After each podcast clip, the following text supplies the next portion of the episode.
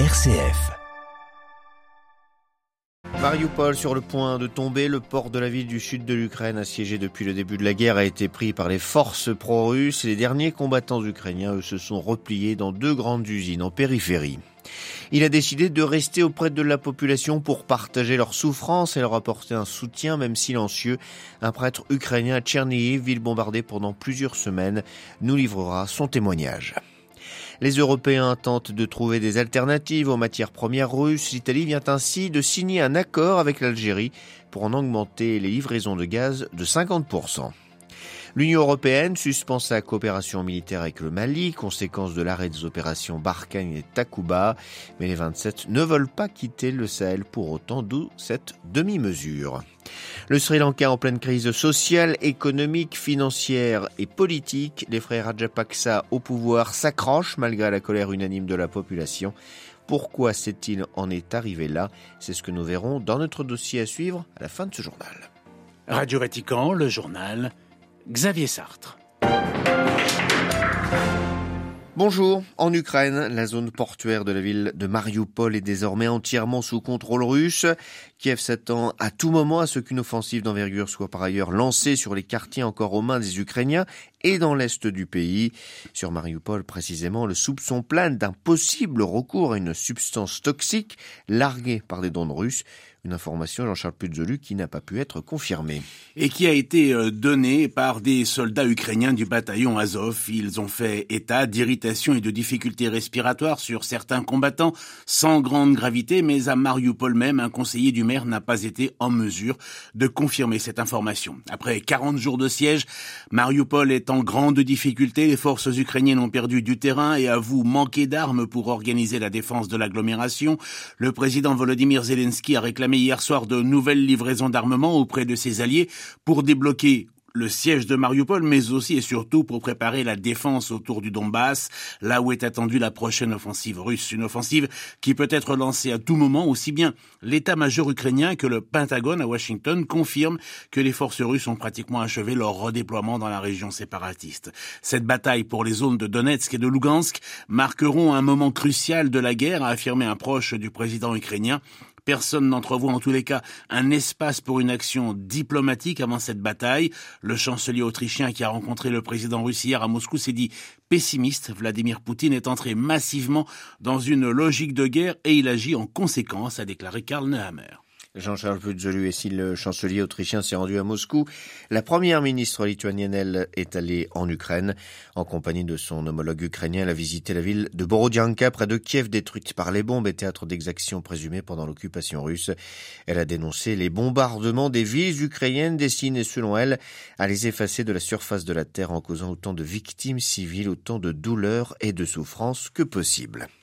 Cette guerre n'épargne donc pas les civils. Ce matin, nous vous proposons celui, le témoignage d'un jeune prêtre qui a décidé de rester avec les habitants de Tcherniv, au nord-est de Kiev, non loin des frontières avec le Bélarus et la Russie. Depuis le début de la guerre, le père Roman Ridkovets se rend chaque jour dans les abris antiaériens et prie avec les fidèles. Un soutien silencieux que le religieux apporte à une population durement touchée par sept semaines de bombardement dans des conditions extrêmement compliquées.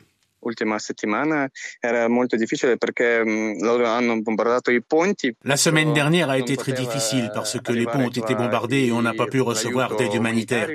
Depuis le début de la guerre, il n'y a pas eu non plus de couloir humanitaire pour euh, permettre l'évacuation des habitants de Tcherniv. Les gens sont souvent partis par leurs propres moyens en prenant des risques énormes et certains ont été tués par des tirs de l'armée russe. Si uccisi da, da, dai russi. Eh, en ce qui me concerne, j'ai été envoyé ici pour fonder une paroisse. Et au début de la guerre, j'ai compris que je devais rester au milieu des gens, même s'il ne s'agissait pas de mes paroissiens. J'ai compris qu'ils avaient eux aussi besoin d'une parole d'espérance. Alors j'ai pris ma Bible et je suis descendu tous les jours dans les refuges. Je me suis mis à prier seul, en habit sacerdotal. Et comme ça, les gens ont pu voir qu'il y avait à côté d'eux un prêtre pour les soutenir.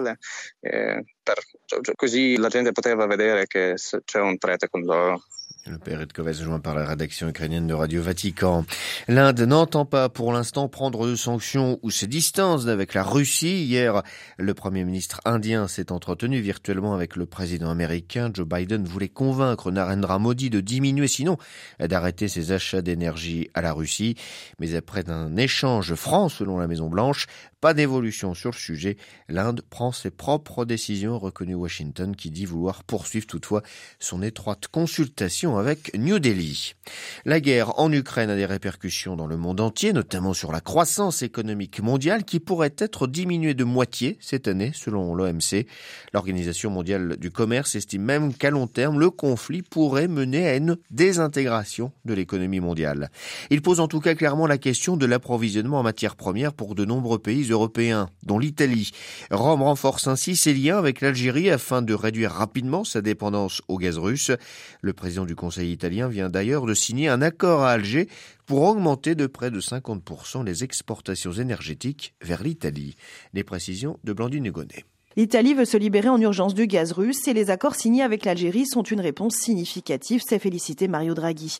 Il faut dire que depuis le début de l'invasion en Ukraine, l'Italie, qui importe 95% de son gaz, s'inquiète de dépendre principalement du robinet de la Russie et a donc décidé de se tourner vers l'Algérie, son deuxième plus gros fournisseur. Selon l'accord conclu hier entre gouvernement et entre Eni et Sonatrach, les géants italiens et algériens des hydrocarbures, Alger pourrait livrer à Rome 9 à 10 milliards de mètres cubes de gaz supplémentaires par année via le gazoduc Transmed qui arrive jusqu'en Sicile. Une étape algérienne qui est la première d'une série pour l'Italie. Selon la presse, le président du Conseil prévoit d'accélérer cette diversification énergétique sur le continent africain et devrait se rendre en République démocratique du Congo, en Angola et au Mozambique pour parler accord énergétique dans les prochaines semaines. Il n'est plus question de risquer d'être soumis à un chantage de Moscou, avait prévenu le chef de la diplomatie italienne Luigi Di Maio. À Rome, Blandine Gonnet pour Radio Vatican. L'Ukraine et d'éventuelles nouvelles sanctions contre Moscou ont été au menu de la réunion hier à Luxembourg des ministres des Affaires étrangères de l'Union européenne. Mais les représentants des 27 ont aussi discuté de leur relation avec le Mali. Après l'annonce de la fin des missions Barkhane et Takuba, l'Union européenne avait maintenu ses deux missions au Mali, à savoir l'EUCAP, la mission civile spécifiquement destinée à la coopération policière, et surtout le UTM, à la mission militaire. En fin de compte, les rumeurs de retrait ne se concrétisent pas totalement car ces missions sont uniquement suspendues. Les explications à Bruxelles de Pierre Benazé. Les Européens ont finalement pris une demi-décision puisque leurs deux missions restent au Mali mais suspendent leurs activités. C'est un peu tiré par les cheveux, mais par exemple, la mission de formation militaire EUTM arrête de former les membres des forces armées maliennes et de la garde nationale, ce qui était pourtant son rôle. En revanche, elle continuera à exercer des tâches annexes comme l'instruction sur le droit de la guerre, c'est ce que souligne le chef de la diplomatie européenne, Joseph Borrell. Les Européens estiment que la menace terroriste s'étend vers le sud, ils veulent rester dans la région, à la fois au Sahel et dans le golfe de Guinée. Ils tentent donc de proposer des missions similaires de formation militaire à d'autres pays, comme par exemple le Niger. Selon Joseph Borrell, le Mali n'a pas fourni les garanties nécessaires pour la poursuite de l'activité de UTM, mais plusieurs pays, en particulier au Benelux et dans le sud de l'Europe, ont refusé que l'UE claque la porte, d'abord parce qu'il faut pouvoir maintenir le dialogue, ensuite pour ne pas donner l'impression que l'Europe part la queue entre les jambes face à l'arrivée de mercenaires russes, et enfin car il n'est pas du tout certain que les mercenaires de Wagner puissent rester indéfiniment au Mali. Pierre Benazet, Bruxelles, RFI pour Radio Vatican. Nouvelles attaques dimanche et lundi en République démocratique du Congo dans des villages d'Ituri dans le nord-est du pays. Attaques toujours attribuées aux rebelles ougandais des ADF, les forces démocratiques alliées. En tout, 17 civils ont perdu la vie. Selon les forces armées congolaises, les ADF sont en débandade après les derniers affrontements avec les soldats congolais. Un Palestinien abattu ce matin par la police israélienne à Ashkelon sur la côte sud d'Israël. Il venait de blesser à l'aide d'un poignard un officier de police qui contrôlait son identité. L'assaillant est originaire d'Hébron, en Cisjordanie. Les attaques se multiplient depuis plusieurs jours en Israël, provoquant la riposte des forces de sécurité de l'armée israélienne dans les territoires palestiniens. Le Pakistan, un nouveau premier ministre, Sheba Sharif, frère de Nawaz Sharif, qui a dirigé le gouvernement à plusieurs reprises ces dernières années. Le chef de la Ligue musulmane du Pakistan a recueilli, recueilli hier 174 sur les 342 sièges que compte l'Assemblée. Il succède à Imran Khan, renversé par une motion de censure et dont les députés ont boudé le vote. Le pape François a exprimé son intention de se rendre au Kazakhstan à l'occasion du 7e congrès des dirigeants des religions mondiales et traditionnelles qui se tiendra les 14 et 15 septembre prochains dans la capitale kazakh. C'est ce qu'il a déclaré lors d'un entretien en vision conférence avec le président du Kazakhstan.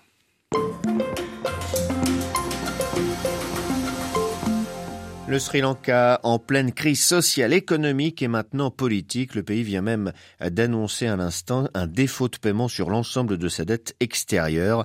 Ce pays, donc dirigé par les frères Rajapaksa Gotabaya à la présidence et Mahinda au gouvernement, est en ébullition depuis près d'un mois. Pénurie d'essence, de biens alimentaires, d'électricité, de médicaments. Les Sri Lankais manquent de tout. Face aux manifestations quotidiennes qui réclament son départ, le gouvernement a décrété l'état d'urgence le 1er avril.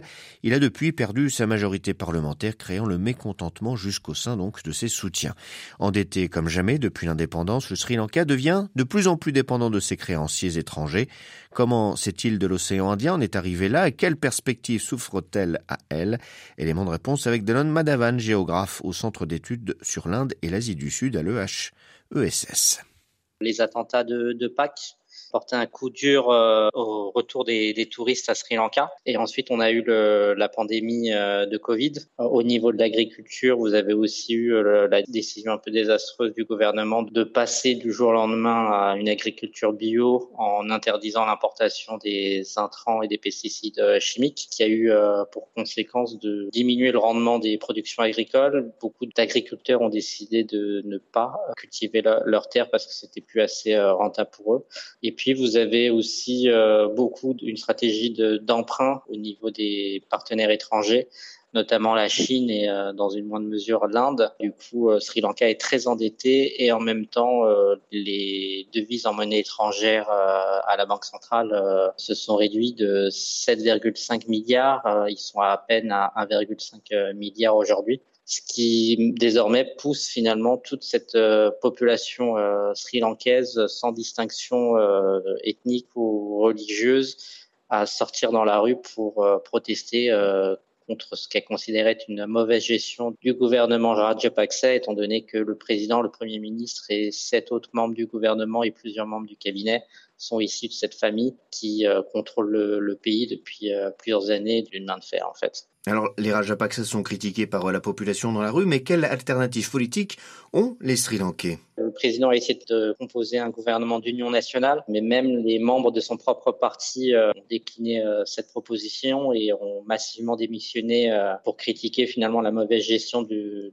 pays par le, président qui est en principe leur représentant. Là, l'idée, ça serait éventuellement qu'il y ait déjà une, une démission et qu'ensuite euh, soit il y ait un comité d'experts euh, qui, le temps en fait euh, que des élections se soient refaites, puisse reprendre le pouvoir et diriger le pays, et surtout rassurer le Fonds international mondial et les différents autres pays créditeurs et qui ont prêté de l'argent à, à, Sri Lanka pour permettre à, à Sri Lanka d'obtenir un rééchelonnement de certaines dettes ou également des, des prêts en urgence pour permettre à l'État de, de payer l'essence et les alimentations de première nécessité et éviter une euh, famine possible prochaine.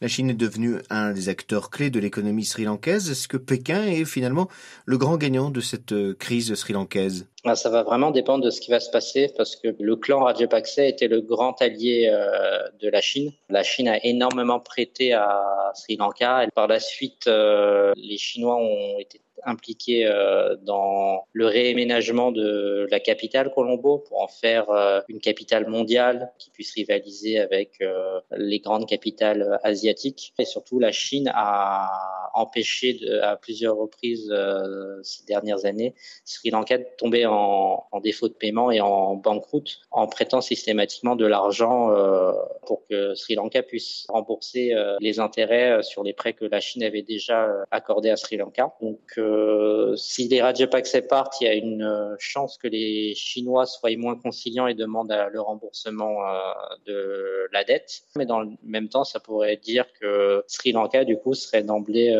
amené à se rapprocher encore plus de l'Inde. Donc là, il y a des questions géopolitiques, du coup, ne sont pas uniquement d'ordre économique, qui vont être intéressants à, suivre et qui vont aussi peut-être conditionner la politique qui sera développée par les personnes qui seraient amenées à succéder à Gotabaya. Dalon Madavan, géographe spécialiste de l'Asie du Sud, était ce matin l'invité de Radio Vatican.